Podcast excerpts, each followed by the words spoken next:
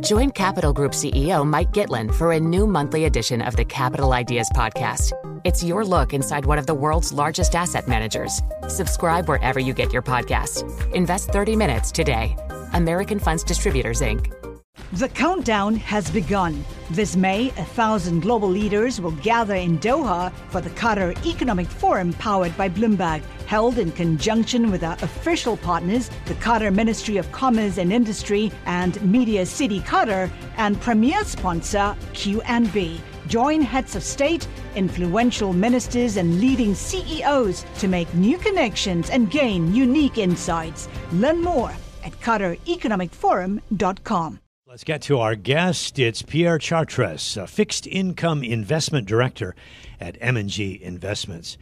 So I guess it's tempting with the two-year yield up around four and a half percent to think that we're getting pretty close to discounting where we might be going. But when you look at this inflation reading in the U.S., uh, may have surprised people. We're not seeing inflation come down. Now, I suppose some might say, well, maybe this was a last hurrah and that we start to trend down from here because there are such signs. But others might say, look, high inflation's here to stay. What do you think? Yes, good morning. I uh, I do believe that uh, yeah, yesterday's inflation print uh, was indeed uh, quite hot, zero point six percent uh, month month month over month for core inflation. Um, I do also believe that it's maybe not all doom and gloom. You do get the sense that sta- inflation is stabilizing to some extent, at least at the moment. Definitely not at the level that the Federal Federal Reserve would like, but there is maybe some stability there. Um, core goods um, as well. Inflation was uh, flat month over month. so that transition from goods to services is happening. And finally, really the the main indicator inflation was was shelter inflation. That was really hot, but some of that could be a catch up from what is happening in rents six or twelve months ago, and the U.S. CPI index is just uh, catching up. So uh, definitely sticky inflation, probably higher interest rates for longer, but mm. um, but potentially not that, not not the apocalypse people um, were saying it was. Does it put 100 basis points on the table? And when, I guess, does it kind of push out the likelihood of a Fed pause or pivot? Yeah, I think that's that's an interesting one. I mean, obviously, the, the problem for the Federal Reserve is they were quite late in in increasing interest rates. The first rate hike was only in March of this year, and uh, potentially a lot of the tightening that they've been doing in the last six months hasn't really had any effect yet on uh, on the economy because of um, uh, of the lag. It probably means that they'll need to continue to do more. I think is what will be interesting is once they hike maybe another 75 basis points in November, another 50 or 75 in December. You know what happens? Uh, what happens then when interest rates are at five percent? Potentially, inflation is still at at a high level. Hopefully, the Federal Reserve will be patient, wait for kind of the the tighter policy to have an effect on the economy and just and not continue to just blindly rise rates.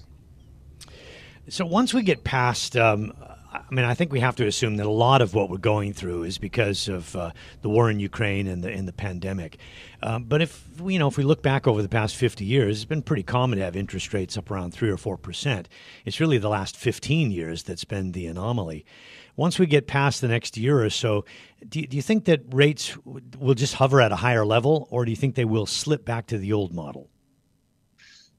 Yeah, I think uh, always difficult to tell, but I think the the old model in well in the future we might realize that the old that what happened in the last decade was the anomaly. Uh, potentially, we'll yeah. have higher inflation going forwards, and that should keep rates higher probably. So we've been talking about a lot of the concerns over the global economy, but I wanted to ask your uh, conviction calls here because you're saying longer term there is a lot of opportunities in fixed income. Where are you looking?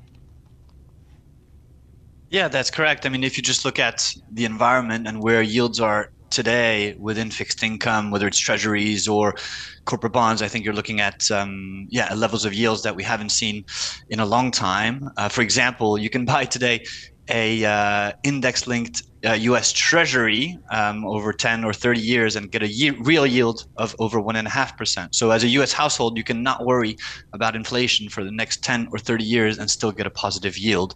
In corporate bonds as well, investment grade or the higher part of uh, high yield, um, we're also finding quite attractive opportunities today. If you see value in emerging market FX, uh, you must think that the dollar is coming close to topping out. Uh, if that's the case, tell us why.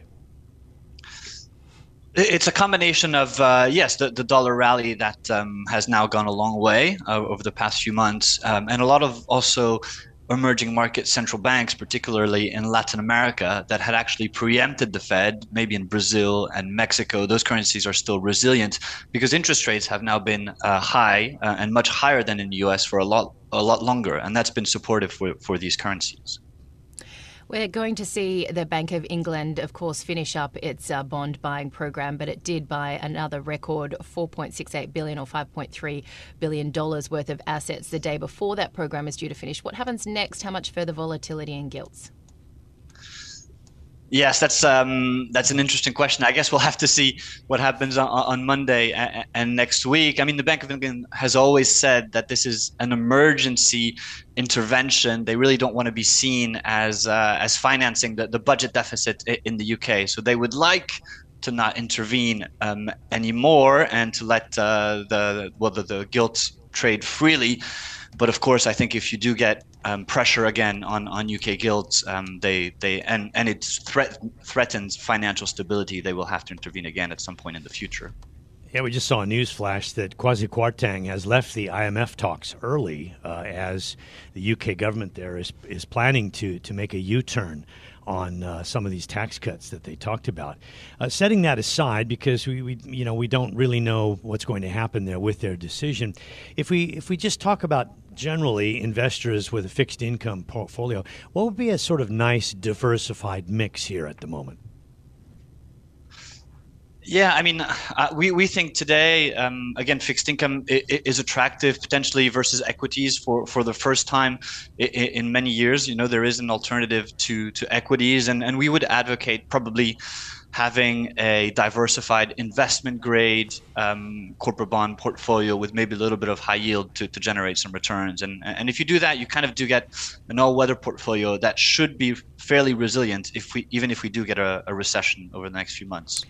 And if we do get a recession, it's always going to be about how deep it is and, and how many economies are garnered in this. How strong is the US economy to kind of pull out of a recession if it is not going to be as deep as many fear? Yeah, I mean the the U.S. economy does still have uh, momentum, and of course we need to continue to look at economic data to see um, how how fast it is slowing. I mean, the risk is of course, as has been discussed, that the higher rates go and um, the higher the the likelihood the likelihood of a, of a hard landing in the US. So that's something that we're watching for. Um, it could be as well that um, economies and interest rates decouple a little bit more in, in 2023 as maybe Europe and, and the UK slow down and as the US remains relatively strong. Pierre, always a pleasure. Thank you. We'll see you in TV in a couple of hours as well. Pierre Chartres is Fixed Income Investment Director at M&G Investments on the line from Singapore for us here on Bloomberg Daybreak Asia. The countdown has begun. This May, a thousand global leaders will gather in Doha for the Qatar Economic Forum powered by Bloomberg, held in conjunction with our official partners, the Qatar Ministry of Commerce and Industry and Media City Qatar, and premier sponsor QNB. Join heads of state, influential ministers, and leading CEOs to make new connections and gain unique insights. Learn more at QatarEconomicForum.com.